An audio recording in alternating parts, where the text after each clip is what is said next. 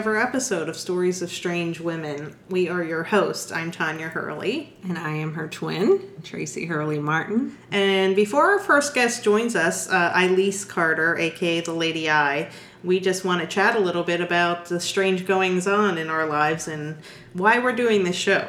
So, welcome, first and foremost. We are here to promote strange women and their stories. In our lives, we've met many like minded women, and we've always wanted to share their stories in some way because they're fascinating. And these women are trailblazers and pioneers in their fields, and it takes a tremendous amount of courage to do what they do create their own path to be authentically strange. And so we wanted to create a podcast discussing how they accomplished what they've accomplished. And we, you know, we both read and were inspired by the title of um, J.Y.F. Cook's 1906 anthology, Stories of Strange Women. And, um, you know, it's basically an anthology of eight short stories. I think they were stories just, featuring weird women, but they weren't so weird. They weren't really weird women. They were yeah. in weird situations. I think it was a, some found it disappointing because they weren't weird women. Um, we're hoping to, to highlight the weird women in our lives. we have plenty. Mm-hmm. Um, and, you know, to reach the teenager in their room who feels weird and isolated, um, all the way to the lady in the retirement home who feels she's never been understood or appreciated.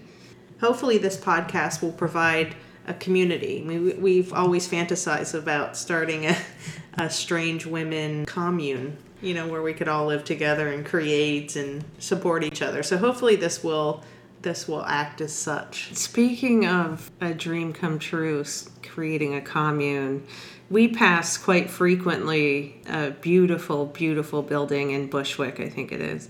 Um, I'm very bad with naming neighborhoods. You'll learn that even though I've lived listen here. to the podcast. Yeah, you will. um, the Graham Home for Old Ladies. It's really cool. It's so beautiful. Yeah.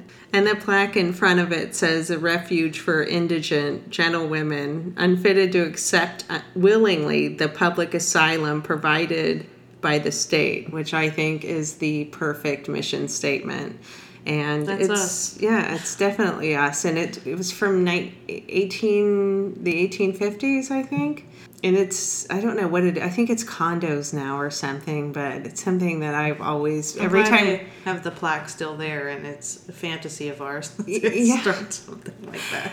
Yeah and and you know and it was serendipitous when we were driving by it and our car stopped and we were talking about doing this podcast. And you know both of us we weren't even realizing that we were stopped. This is a way for us to do that, yeah. to create that kind of community. Hopefully, absolutely. So speaking of gentle women, uh, there's this new magazine slash more of a book, I think slash book hybrid out there called The Gentle Woman, and it has Sofia Coppola on the cover. Have you seen it? I haven't. No. I just bought it at Barnes and Noble. It's pretty expensive. It's like sixteen dollars.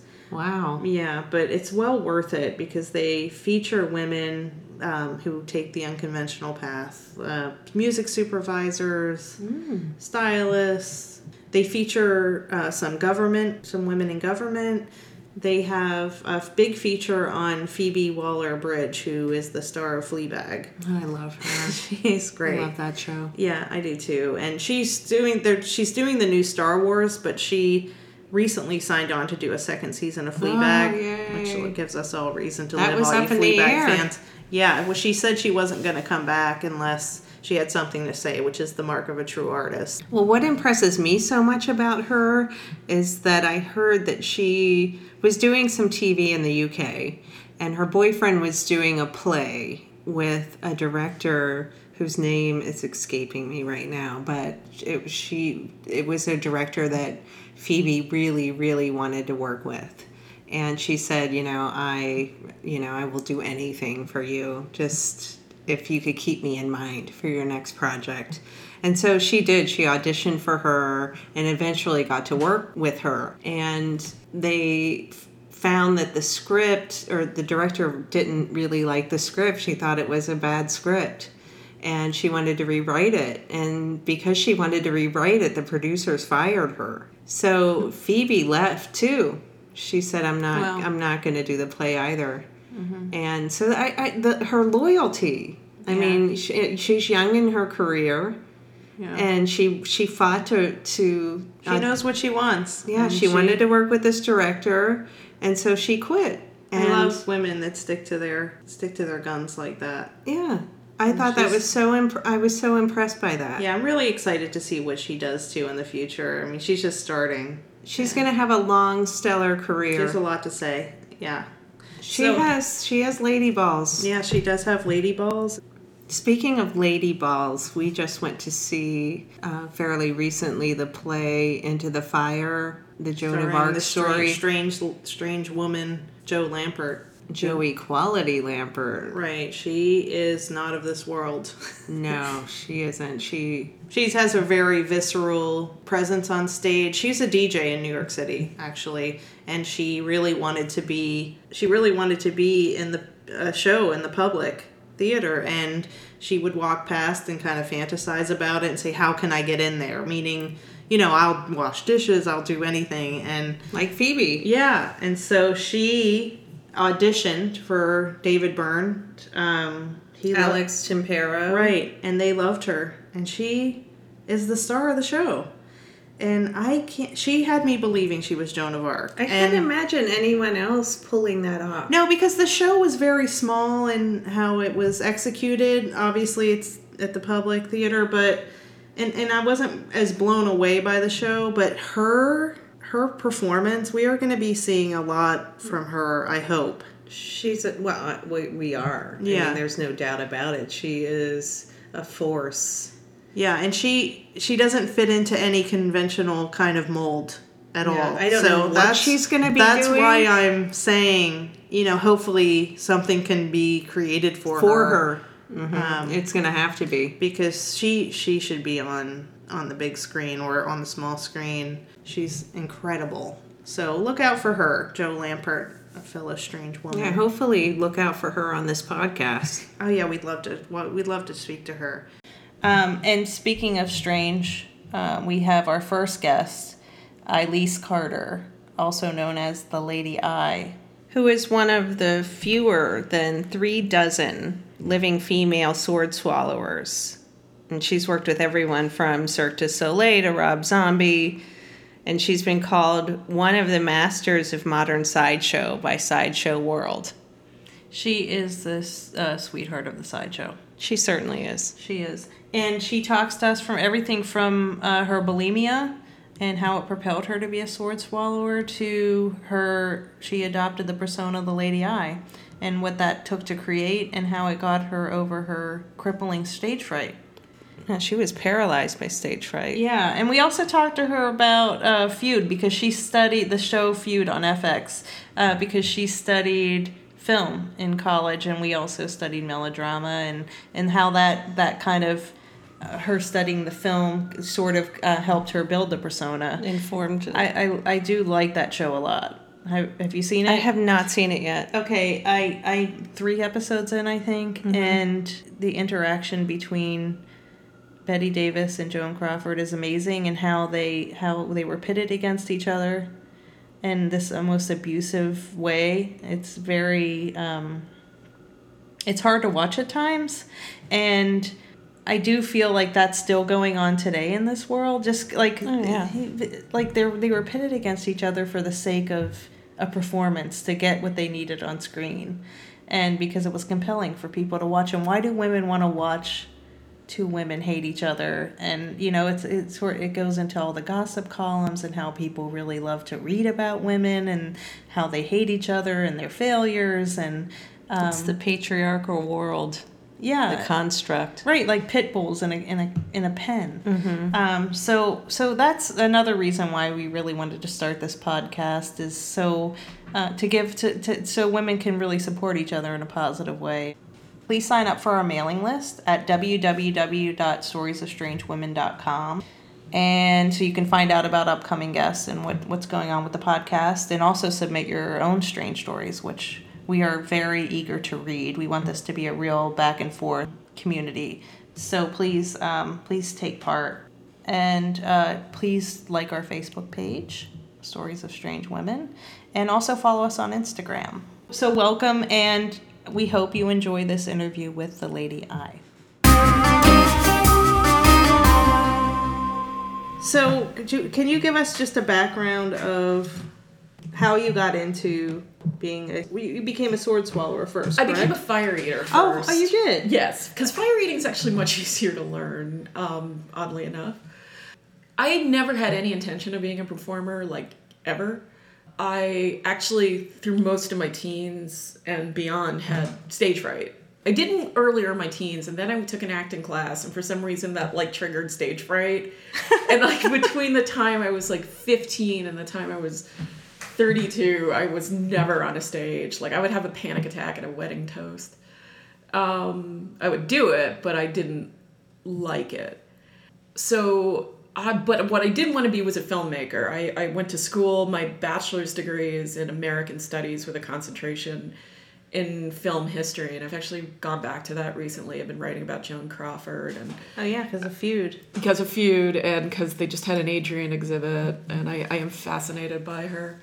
Um, I'm thinking of doing a book proposal on Yeah. her. Im- yeah, I'm thinking of doing a post mortem on image and how like you can do a biography of an image rather than a human person because the image sort of is more and a lot more powerful than the human. Like the iconography? Yeah, that you know, I always describe her as having her career as having two acts and an afterlife, and um, that she was the scrappy working girl through most of her career, like way up into the fifties for like four decades, and then she did these sort of ghoulish, you know, whatever happened to Baby Jane and Strait-Jacket, um, ghoulish and campy, and and sort of she's not in on the joke, and then she died, and then Christina took over her image. And so now when people see her or think of her, which they probably don't that much until Feud, they don't think of her. They think of Faye Dunaway chewing the scenery Yeah. and no wire hangers. And so it, it's, it's the relationship that Americans have with fame and image and stuff. And how does that relate to um, your persona that you created, I- like the Lady Eye? The Lady Eye actually came, the name itself actually came from a Barbara Stanwyck film called The Lady Eve. And I is my first initial. My, my given name is Elise. And I, when you create a stage persona, to me anyway, you create something that, like, to me, I've described it as armor, I've described it as a full body puppet, I've described it as my drag persona. But you create this you create this person that you want to be or that you see yourself. Like once in a while you get a picture of yourself and you're like, that's me, that's what I look like, you know, because it matches the image you have in your head of like, you know, like my skin is perfect Yeah, and I like look so angled way. Yeah, and I look skinny and the outfit is great, and the hair is working, you know, like once in a while. Like, but the stage persona is that all the time. You are on full blast because I was so the opposite of that. I, I was so nervous and and you know sh- the crushingly low self-esteem and I was never quite pretty enough I was never quite thin enough and you know and in the time that I created her I was also still dealing with the panic disorder I had from I was an- a World Trade Center survivor and that's and I was afraid of everything like I was afraid to go get my mail I was afraid when my doorbell rang I was afraid when the phone rang and I was I would have panic attacks in the most random places. I have another friend who all has a, a similar is similarly afflicted. And he and I compare the weird places we've had panic attacks. I'm like, I had one during a facial because they covered up my eyes with a steam towel, and I was like, oh my god, they're gonna get me. And it was just this nebulous. And he's like, I had one during a yoga class. so it's funny, but it's also very not funny. I actually learned my sideshow skills from this woman who's now retired from performing, but and is a great in Williamsburg, right? yeah, great visual artist. AV vibes by her art. So I I created the Lady Eye. I created this persona to be that was everything I was not. Like no matter what happens, she's like, I got this. I'm fine. I'm confident. I think I'm so sexy. I think I, you know, whatever that I can handle any audience. And so I was always fascinated by sideshow. I was always fascinated by weird stuff and campy stuff and kitschy stuff. But to be in the it was almost more about becoming the performer, like the person who could stand behind the mic and my my sort of mantra, my sort of prayer when I was starting out, like in the first couple years, was like, God, just let me hold my own. And because I would, you know, there's some, I've worked with some really fierce performers and some really people who are just most themselves and most alive when they're on stage. And, you know, I've seen people hold an audience talking about nothing. And I was like, God, I want to do that. you know? So it, um, to me, it was as, as exciting as the learn it was to learn to eat fire because that was something I had wanted to do my whole life um, since I was like 12 and I saw uh, Penn Jillette do it becoming the persona or or developing the persona was almost as exciting and almost as important and almost as fascinating to me because like when I got up on stage for the first few times I kind of didn't realize and it sounds so intuitive but I kind of didn't realize how much performers are entertained by the audience like just watching the audience like I kind of didn't realize that was a thing like you know you were seeing them and I you know intuitively know they can see me but I kind of didn't realize what it was to watch an audience and to like make an audience laugh and um, make an audience, you know, how you could hold them. Yeah. And so it's uh, that was amazing. So how how I mean how is it coming from a family of doctors, right? then telling them, I just can't imagine you saying, I uh, "I yeah, want to be every a sideshow performer." uh, yeah I, every Jewish mother's dream. Doctor Mom. Yeah, Dr. Dad. Mom. Yeah, my mother is a PhD. My father is an MD. My brother is an MD. My uncles were PhDs. Like, I introduced someone to my family recently, and it was like Dr. Carter, Dr. Carter, Dr. Carter. Lady Eye. The yeah, Lady Eye. me. um, you know, it was an interesting transformation for them because I didn't tell them the first six months I was performing. Uh, I kept it a secret. I'm close with my parents. You know, my parents live in in my neighborhood. I see them all the time. You grew up in the city, right? I grew up in Manhattan. Yeah, I am a Lenox hillbilly. I live like three blocks from where I was born, which is tremendously funny for like ten blocks. joke. That joke is not funny outside of the Upper East Side. But yeah, and I grew up in. I'm a, I'm a third generation New Yorker, and everybody else like just got off the boat here and was like, "No, this is fine. We'll stay." My parents are from the Bronx and yeah, worked very hard. My parents are very intellectual. Um, they are very scientists, but very sciencey. Um, my father was a mechanical engineer and then got bored with it, and so he became an orthopedist. Yeah. And Okay, so that's what we're dealing with. yeah, Okay. and like my brother was had a degree. Like my brother was studying Gabriel Garcia Marquez in college, and then my and and semiotics, and then they're like, "Well, now what are you going to do with a, for a living?" He's like, "I'm going to go to med school," and he did. they're He like, actually did. he actually did it. Yeah. Wow. So my brother understands both Michel Foucault and medicine, which is something else because Yeah. I I got neither. I got neither. You know, my mother has, I think, four degrees, like four or five degrees among them. So everybody is a crazy overachiever. I had never trained as a performer. I was not an really. I was not an actor. I was not. You know, all of my film, almost all of my film was theoretical. And I did go to grad school for production, and I did uh, work for a number of directors. I worked on Todd Haynes' film Poison. I worked on the Ron Howard film Ransom, and a bunch of other things. But I had never, you know, it wasn't like, oh, I do open mic nights, or I just never done. I went from doing nothing to like just announce swords. yeah to like and of course my they have that very natural parent fear like are you going to hurt yourself Right. As a like, doctor, I can't Yeah, imagine your dad yeah being well it was okay my, with my it. mom because like one of my first acts was eating light bulbs and the long debates we would have about like diverticulitis and like all the things you can get from eating light bulbs and I actually did give it up it's a it was just never a great act for me it just wasn't that interesting like Todd Robbins does it. It's brilliant. It's really, you know, audiences are enraptured, and I just never hit that groove. And it's so bad for your teeth. And I didn't have dental insurance, so, So you're really chewing the the yeah, you really chew it up and swallow it. I don't think it's dangerous. Like I've done it dozens of times, but it is highly unpleasant. You know, it's it's not something I recommend people eating at all.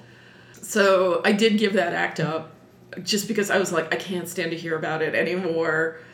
and I did burn myself once on stage, fire breathing, um, which is par for the course. Like, there's one writer is like, oh, there are only two kinds of fire fire eaters: those who have burned themselves and those who will burn themselves. And I, you have your literal baptism by fire. And, Because you showed up at your day job. I showed up with my- a charred face. right? yeah, I looked like the Phantom of the Opera. I had like one hat, like all bandaged up, and it uh, it really hurt my ego more than my. I hurt my skin, but So your it- parents weren't like, we told you. Like, I think there was a moment there, and I think that was within the first year that I was performing. So that wasn't that was a turning point because it was like you are not, you could you could go either way. You could be like you are not cut out for this. Pack it in, you know, like look, you you had your fun, pack it in and do something else, or you're like okay, I got knocked down. Do I get up again? And I think that getting up again was one of the the things that has been best for me about becoming a performer is that there's a lot i mean there's a lot of getting life is a lot of getting knocked down and and that getting up again is very difficult. Like i am not minimizing that. Um, you know i've been through depression i've been through anxiety and i think one of the things about creating this bulletproof proof persona is it's porous. Like i am not the lady i when i get off stage because that would be i do know people who are there Stay in it stage all the time, right? and it's unbearable. It, to me it's they don't relate to to humans and it's like but i get the temptation like i get the temptation because if you're like you could be 10 foot tall and bulletproof and Yeah. charming as hell 24 hours a day people are like oh yeah i, I opt in for that but it's like you know, you're like, well, do you want to be Elise with toilet paper on her shoe? Like, no, no, I don't, not at all. But plastic like, surgery of the persona. yeah, and so, but you have to be. You have to settle in with who you are off stage. And I think it does filter back and that, like, my self esteem is better. I get over stuff much quicker. I get over rejection much quicker. I'm like, okay, on to the next. But I, That's good. That's great. it's great. I, I don't recommend it as a form of therapy, but it does work for so. It did work Yeah. for me. Yeah, it sounds like. I mean, Um, yeah. suffering from panic disorder Yeah. and bulimia Yeah. and everything that you have suffered from. Oh, yeah. Yeah, which is not to say I'm cured of it, but it also, yeah, and I think just trying on this personality, and I just it's it's drag, you know, it's it's mm-hmm. being a, you know, I I describe myself as a devout rudist, which is like I worship RuPaul, and like a lot of the stuff that he says about letting things go and and you know who you are when you put that face on and, and stuff i'm like that is very true it's very true and and and it's it they're like zen koans. They really are. That some of that stuff. I'm trying to think of some, and right as soon as i said it like it all fell out of my head. All i can think of is pay those bitches no mind. But which is not necessarily the most positive.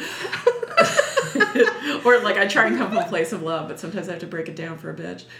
But not that much uh, for for some reason the positive ones are not coming to me at this moment. But yeah, it is very helpful, and you can see like I even now when I'm reading like I'm reading this book about Bette Davis and Joan Crawford right now, and um, I'm like they're crazy, they're crazy, crazy people. They really were, and I have no doubt of that. But like you can see why people sink that craziness into their performing and into their profession because it gives you a place to put it. The problem becomes if you can't come out of it and you can't balance it out. To me, it's like, yeah, if you do keep that, like, I am a movie star diva all the time, that's not okay. But if it helps you and it brings out, you know, your best, um, you have to be okay with being off stage too. So I think that's. Well, I love yeah. the way you approach the dark arts. Yeah. the dark arts. But um, you know how you historically study um, The study, the historical aspect the of historical Yeah. aspect performing and performers and, and that you were called the Dorothy Parker of the sideshow. I called me the Dorothy Parker. The Well, we're gonna just Yeah. mythologize you I right know. now. but- yeah, The I shouldn't thing. say that. Yeah. legend. Yes. Part Carnival Parker, part Yeah. Dorothy Parker.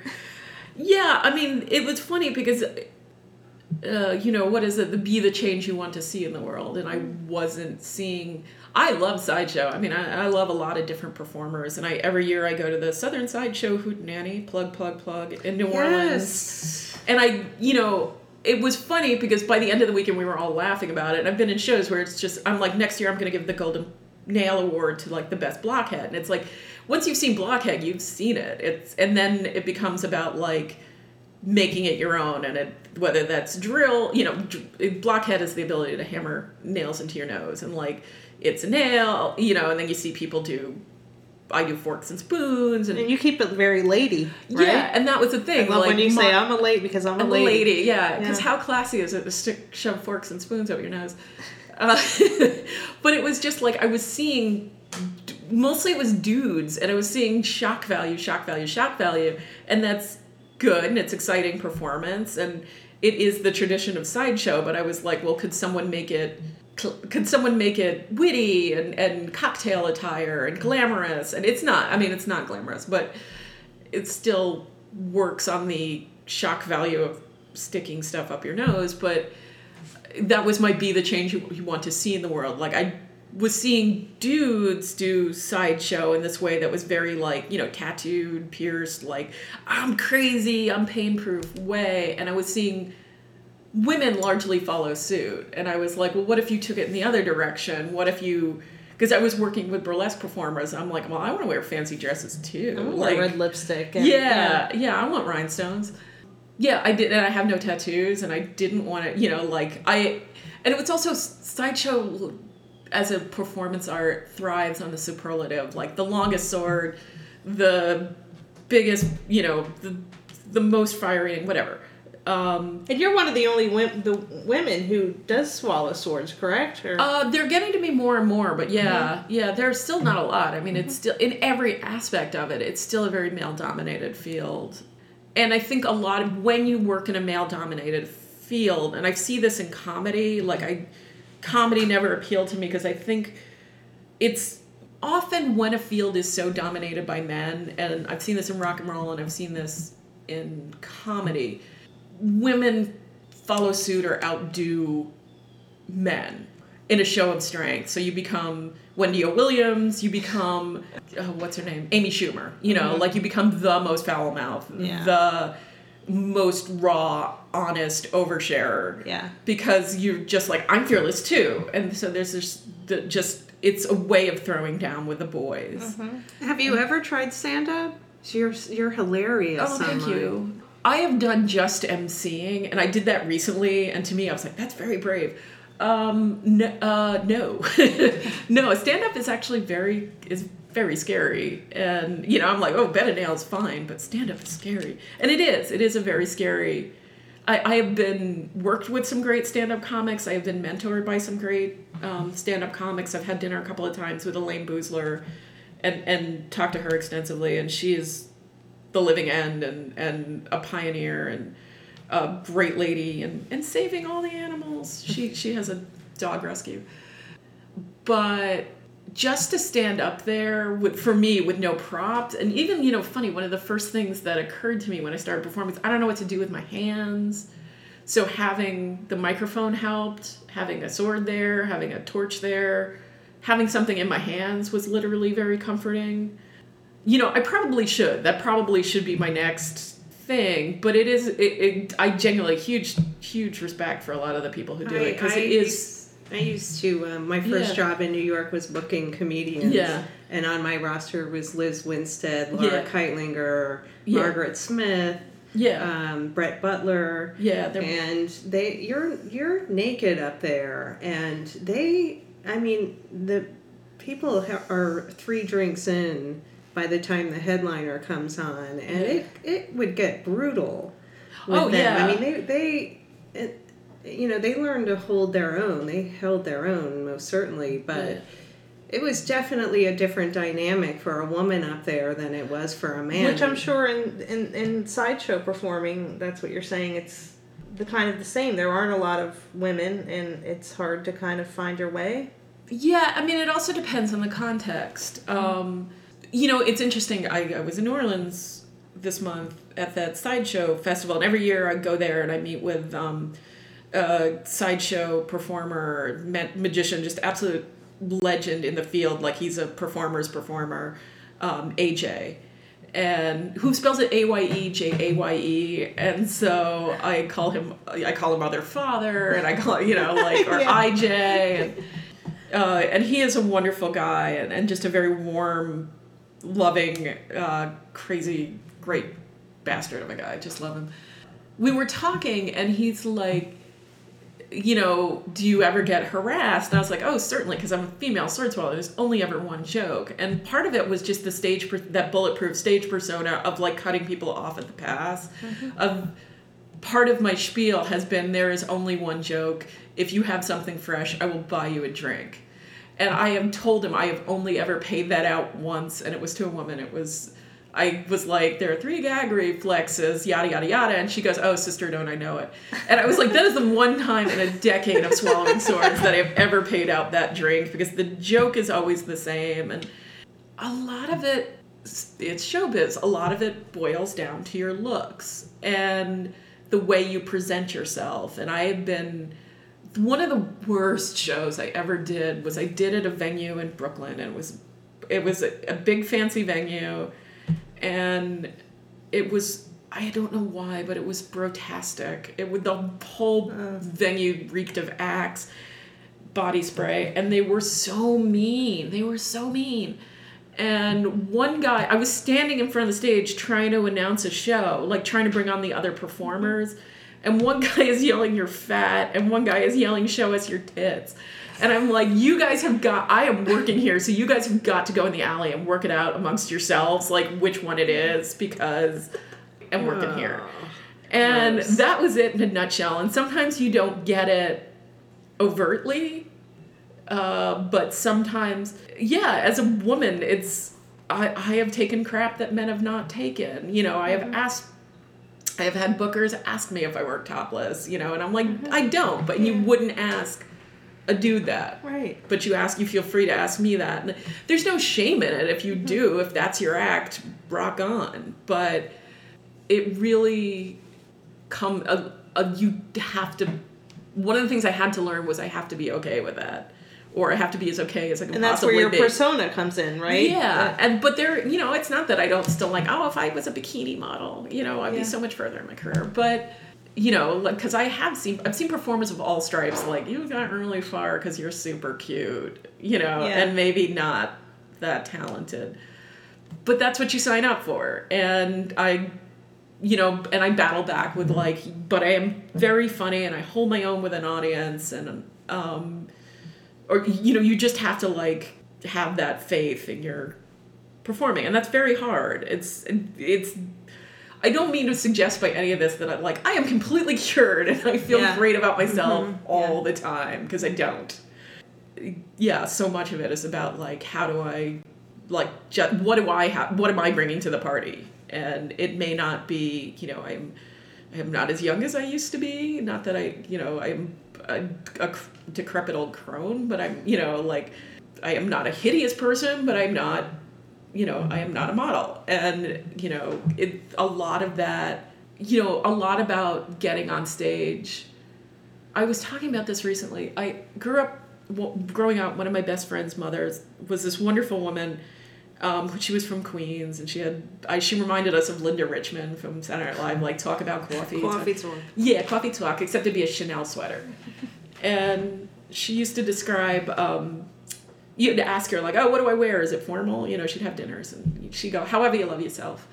And that is one of my favorite expressions in the entire world. However you love Brilliant. yourself. Yeah, and I've shared that, and I will, like, she was a brave woman. She battered, battled breast cancer for 25 years before it took her, and um, that, I think that, she left me a lot, but that sentence was is a, is a true inheritance because I've shared it with people all over and I and when I put on I have this green dress and like when I put it on I am the lady I and I think I look like Sophia Loren and I and I you know and I'm like I don't know. Sometimes I catch myself in the mirror and like I'm like maybe I look like a bag of yogurt. I don't know but like when I put on the dress and I put on the heels and I do my hair and I put on the lashes and I put on the a pound of makeup and I'm like I love myself. You know, like, this is however this dress or this look is however I love myself. And and I told someone that story or years ago, I told someone that expression. Like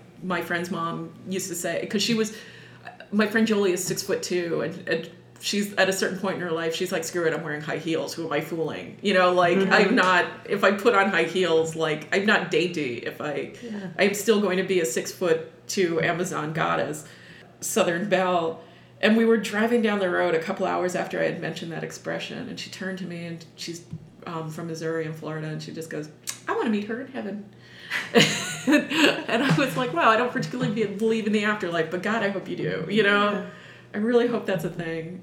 Y- yeah, I guess that's sort of what it all boils down to. Is So, so just to go back and starting Yeah. out, yeah. um, first of all, did you know you could make a living at doing these things that Penn Jillette kind of sparked in you as a woman or as a person making a living at it? And when I you still don't make a living at. I, I mean, I still have a day job. Right, Right. I have okay. day jobs, plural. I didn't know it was an option. And then know? learning from this woman in Williamsburg, Yeah. learning about the three reflexes, and maybe Yeah, you can go through that and, else, and how yeah. how did you get hurt at first swallowing swallowing Uh, swords? I got a pretty- it? Uh, I got a throat infection at one point. Um, I still have my tonsils. I not only still have my tonsils, they're all messed up. They always have been. So I got some really gnarly throat infections. Um, But when you went to her place for the first time, and she For for, the first time you Yeah. swallowed a sword, she didn't Were you shitting yourself? Oh my god, I yeah. Oh yeah. Because All you say it. like if this was fake, Criss Angel would do it. Yeah, Yeah. I actually learned those skills from two different people. It's and, real. Yeah, and um, with the fire eating, I remember I had one lesson and I did it the first couple of times. You do it a little bit, and then we went out for Thai food, and I was like, "That's still spicy," and, and they would, they're to- toodle, to- bleh, two totally different things. But I just remember like uh, I was temping at Victoria's Secret uh, in the offices. And the next day, and I was just like walking around, and there are all these basic bitches who work in the office. Like everyone is a size zero, and um, you know, fabulous and in high heels, and and I didn't know anybody in the office because I was the temp. But I was sitting there at my desk thinking, guess what I did? you know, guess what I did? the I secret yeah, is power. yeah, no, it's incredibly powerful. And then the next time I, you know, once I started learning, I remember I was standing over her sink with the torch and thinking, oh, I should run water and put it out. And then I, but your, my brain was like, you know how to do that. You don't need water to put out a fire. And I was just like, oh, you know, like just realizing you know something. Um, yeah, swallowing swords was really scary because a lot of the training I did, I live alone. And so I did alone in my apartment because part of it is just desensitizing. And one day I really thought I jabbed myself, I like punctured my esophagus. And I was wearing pajamas and I'm like, I'm gonna have to put on underwear and go down to the, go down to Lenox Hill Hospital and explain to the ER intake, like, why, you know, like that I just punctured my esophagus. Just and another wa- Lennox hillbilly swallowing Doing swords, yeah. And is then- that how you learned how to get out of a straitjacket? Going I- to the hospital? No, but it actually did come up once. I had surgery a few years ago, and they gave me morphine, and the morphine gave me delirium, and so they would put me in restraints. And I was lying in the restraints, and I was like, "Oh, I know how to get out of these. You need slack." And it didn't work because I was doped to the gills. But I just, I was, I knew how to extubate myself. I was on a ventilator, and that all occurred to me, like while I'm lying in a hospital bed. You were on a ventilator. Yeah, yeah. You're super. You're superhuman. Super resilient. I, uh, well, And super. I yeah, I had 23 blood transfusions that w- in a couple of day in a day or two actually, and I was I was like, oh, do I get radioactive spider blood? You know, like anything? No, More powers. no, I was really sick for a long time. Oh. It is not fun. Yeah, I mean, I talk about the getting up again. Like, I had to go stay with my parents because I was so anemic because it was not my blood um, that I couldn't stay awake for more than a couple hours at a time. And I remember my mom went out to work one day and I got up and I like snuck my sword out.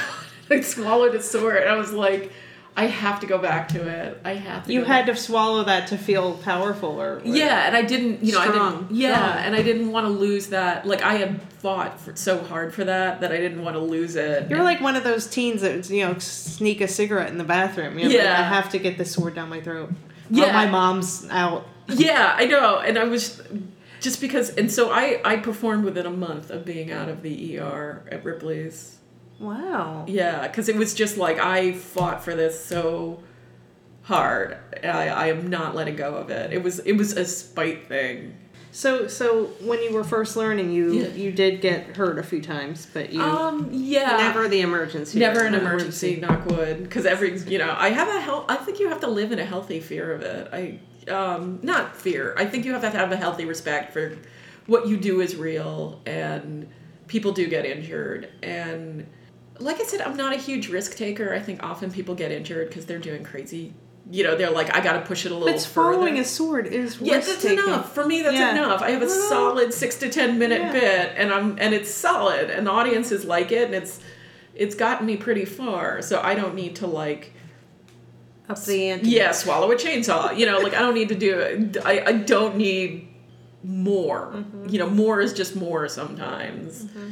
I, and I I just can't imagine the first time you're in that woman's apartment. And what is her name again? I'm sorry. Uh, Alia or AV Vibes. AV vibes. Yeah. Um, just doing it for the first time, I would be so neurotic about every little pain that I was feeling or Well, for- sensation in my body that I would Oh, just yeah. freak myself out and kill myself probably. It's really it's an interesting neurological um, phenomenon because you have a you know like the back of your brain it's very lizardy and primitive and all of your instincts are like don't put fire in your like everything you've ever learned in your life is like don't put fi- bring fire near your face near your eyes um, and that is so incredibly primitive that you're I really wanted it like I really wanted it I you know I wanted it since You're I was like a this kid is my thing. yeah, and so I brought my arm toward my face, and my arm was like, "Nope, we're out of here."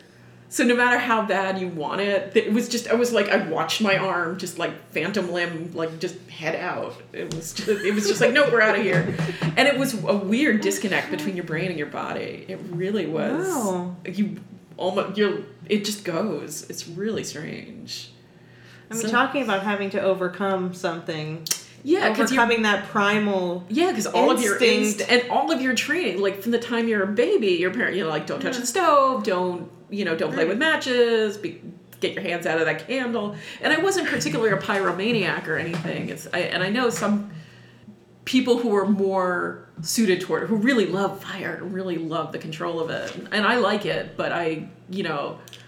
Every time I pick up a torch, I'm like, that is hotter than I remember it. And it can be like two shows in a row and because your brain is just like this is how we're walking through this or mine i don't know i can't speak to other people's how other people's brains are functioning so Now, did did you know swallowing a sword, Yeah. eating fire, yeah pounding nails up your Yeah. nose?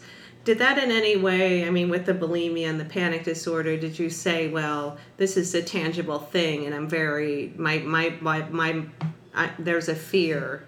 In, my brain and a primal fear, And I can overcome and I it. can overcome it. Um, yeah i mean especially with the sword swallowing because i didn't start training um, for months after i had met with a, a performer and um, and part of that was just Who did you do your apprenticeship with? Uh, I did partly with CM Christ, and then I also got some training um, from actually a guy who uh, uh, was just injured last week. Not sword swallowing, he fell on ice, Johnny Fox.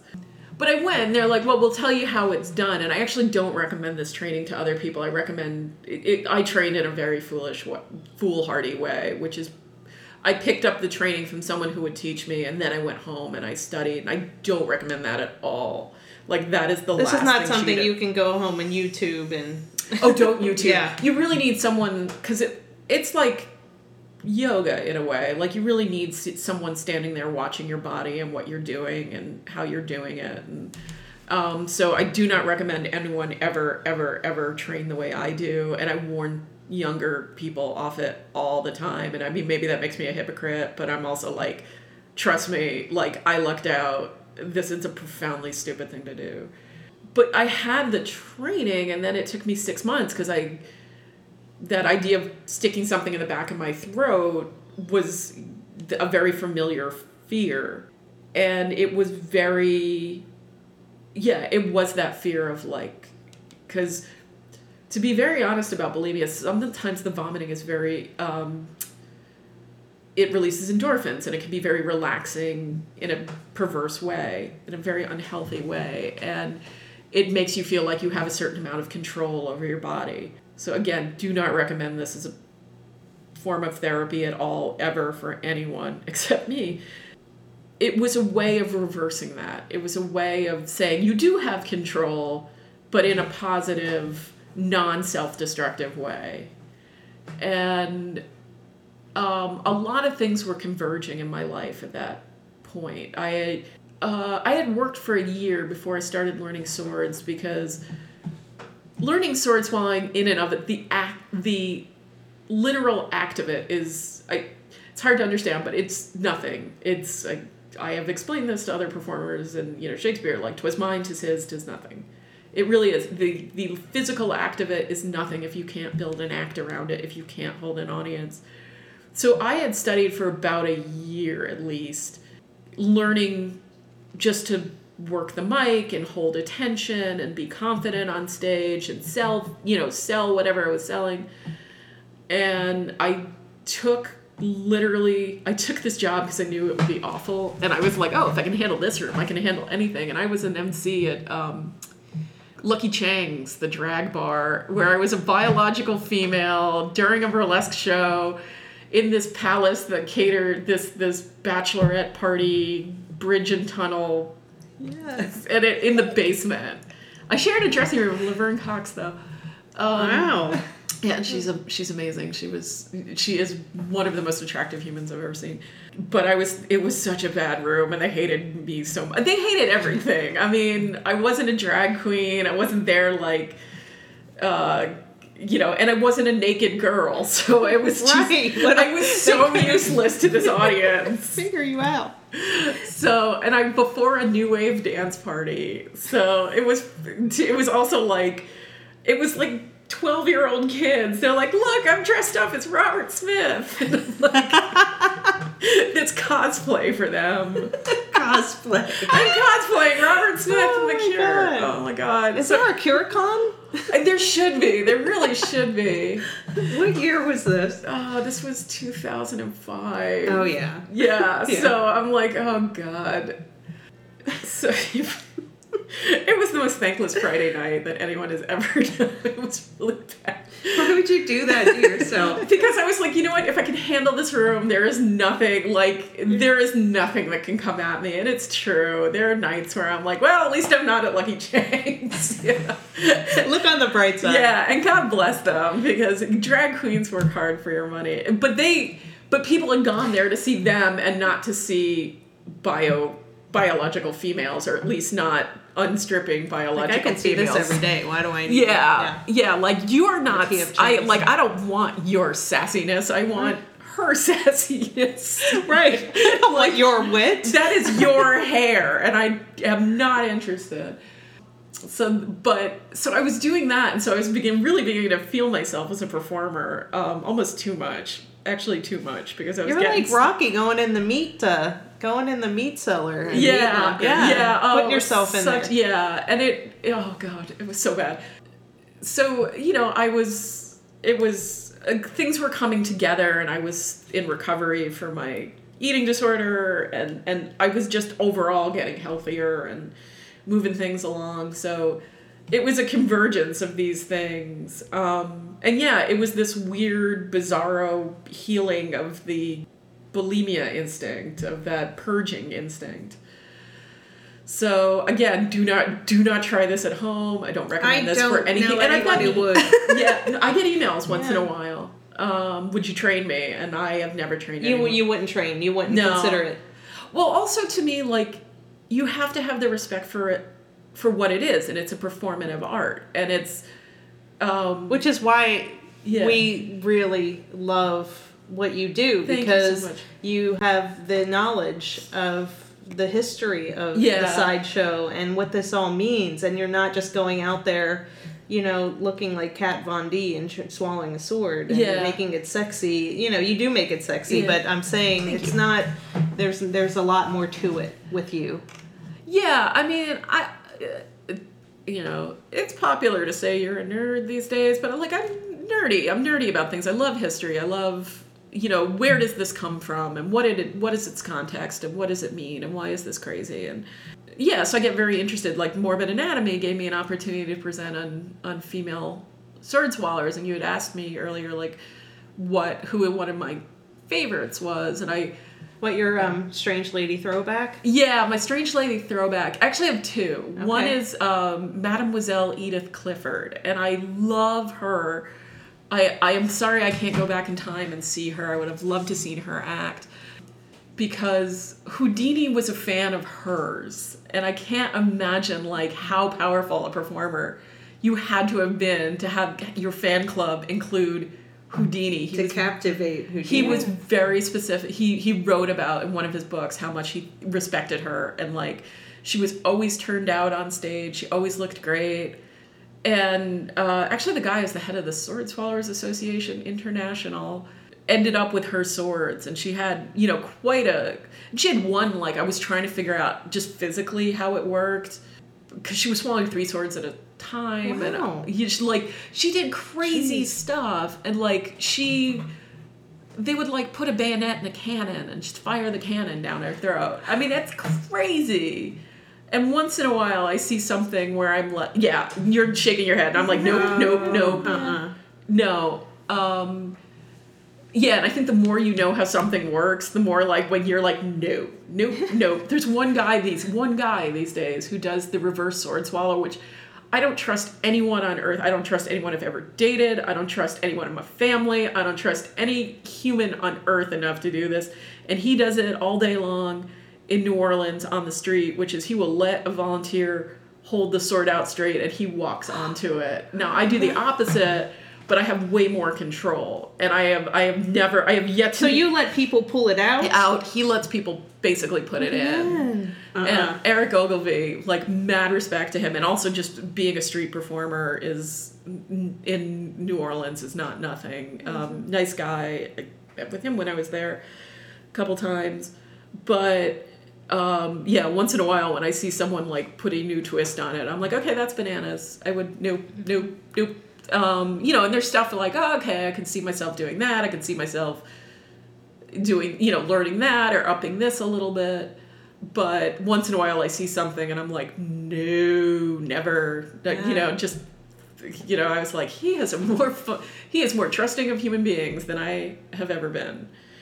Um, So who's the other? Uh, Oh well. Edith Cli- Edith Clifford. Oh, and the other throwback is Esteline Pike. One, I just love her name, Esteline Pike.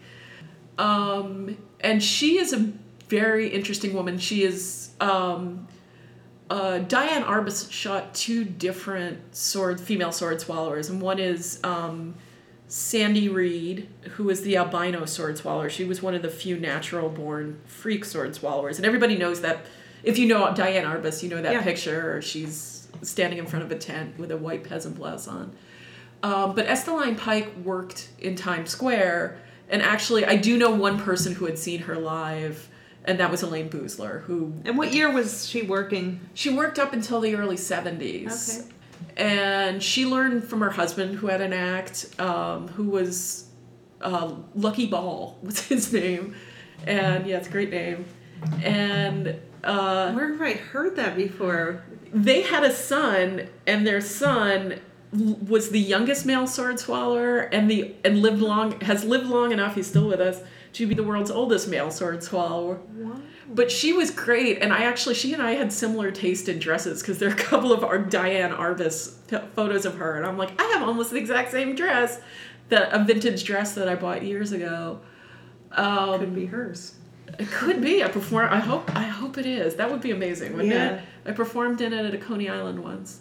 I got to get skinny enough to get back into it. But um, she, she, you know, she raised. She was married to a sword swallower. Uh, she raised a sword swallower. She was a sword swallower, and she worked what they call a grind show, which is in Times Square. She worked at Hubert's Museum or Hubert uh, on 42nd Street, and you know, just which is famous for its for a lot of reasons. You know, mainly because it's it's captured in a lot of Arbus's photos and a number of books, and It's on the cover of uh, the Rolling Stones. I think it's Exile on Main Street.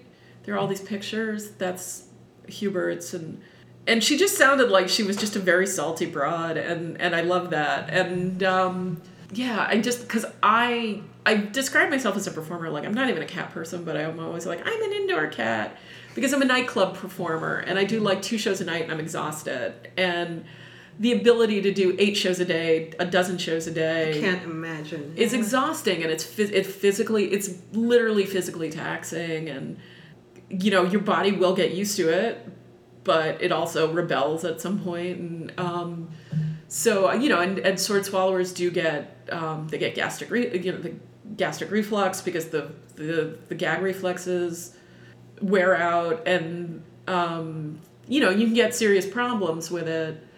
Uh, You get workman's comp. you don't get anything. Like you you're lucky you get paid. Yeah.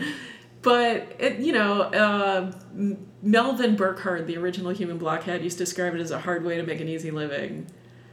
And that is exactly what it is that no truer words were never spoken you know because it is very physical and um, it's interesting because the way those performers work is very different i watched uh, this uh, the other just legendary performer in new orleans i keep going back there but it's you know i go every year and it's very important to me Red Stuart work recently, and I've seen him perform a number of times. And, you know, he's crazy. He can swallow a, a car axle and all these swords. And he does it 8, 9, 10, 12 times a day on a good day when the they're really grinding through the shows.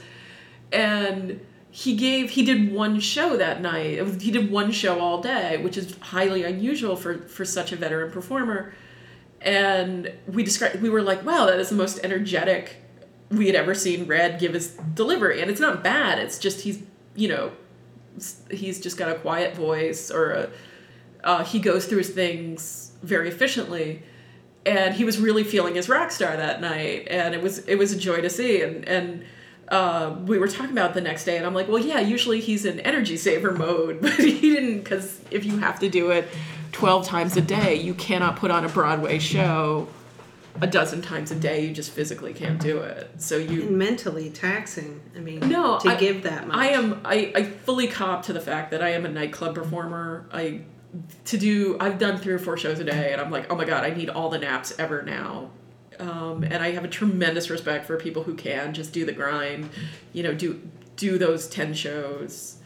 Um, it's it's really physically taxing. It's not nothing. It's uh, fire eaters are exposed to to the chemistry, and it does um, often. Your mouth is not burned, but I find like Eh, a little singed. you know, it's not the same as a burn. Yeah, you know, there are times like where I'm, afterwards I'm like, I can't quite taste what I'm eating with the same. Well, even when you were Yeah. in the house here doing the New York Times piece, I the smell of the is it yeah, gas? yeah. Gasoline? Yeah, it's white. Ga- it's white gas. It's uh, it's what you use in camping stoves. with something that when you inhale it, it kind of It's stays with you. Yeah, thank you for letting me come into your home. And Oh, like, I was walking in this morning and I'm like, oh, I'm dripping water every. I like I come into your home and bring I come in and bring disaster. Like, But that's you. to- Yeah, you were doing a piece on, Yeah, on a new yeah. license. I need to bring in- yeah, I need to bring fire eaters. Earth and Wind. I think is all I have not dragged into your living room. Ooh. Because I've had fire and water now because it's raining out today. Something so- to look forward to. Yeah, so I, I will not drag mud or across your nice floors. So, But um, do you Sorry. have a strange story that we can end Oh, with, or anything str- the strangest thing that's happened to you and while you're performing, or who you perform for? Oh, you know what? Can I? I love this story, and and like so because we share this rock and roll background. I don't know why I love like sometimes I perform. I love where I am performing. Like to be there are certain places where I'm just like, oh, this place is legendary, and I I that turns me on for some reason. Like that, I get a lot of energy for that. And a few years ago, I was asked to do a benefit for the residents of the Chelsea Hotel, and I was like, I'm very like, yes, keep New York weird. Yes, Yeah. that has got to be a thing. We don't need more friggin' condos. We need a place for artists to come and, and art. And so I was happy to do it, and I showed up, and it was in somebody's suite. It was it was in the suite of apartments, and I was just like, this is a legendary building. You know, William S. Burroughs and Robert Mapplethorpe, and you know all these musicians who'd been through, and poets and artists, and um, you know the factory girls. And you think about like the history of this Sid and Nancy. Sid- well, that was the thing, and I got to work. Uh, you know, and there were these great performers there that night. So I'm really like, oh, I gotta, you know, pull it out. I really want to just um, bring it. I pulled out my sword and I was like, ladies and gentlemen, I am here to make a the biggest splash with a blade since Sid and Nancy checked out. and the room was like, and I was like, too soon? It's been like 35 years. And I got the biggest laugh. It was so satisfying to me. The one big laugh, like, it really was just like a belly laugh from Mat Fraser, who was at the back of the room from American Horror Story. He's a wonderful actor, performer, singer, dancer, everything. It's ridiculous. He's insanely talented, nice guy. But I was just, and he he actually had been a punk drummer before he. I was gonna say he's a great drummer. He's a great drummer. He'd been a drummer before, a touring drummer before he'd been a sideshow artist, and there there was something about that moment that was just I was like, all of my life has been leading to this. it just it just felt like it's here now. yeah. I was like, oh, high school guidance counselor. I have arrived. yeah, like why was happened. not an option on the I SATs? made it. Yeah. You said I never amount to anything. and look at me. So that was a pretty awesome moment, I gotta say. If people want to follow you, they can I- find you. On Twitter is the Lady Aye, and on Instagram is the Lady Aye. And it's A Y E, yeah, the Lady Aye. that's great. Thank Yeah. you um so much for Thank talking you. to us Thank today. you.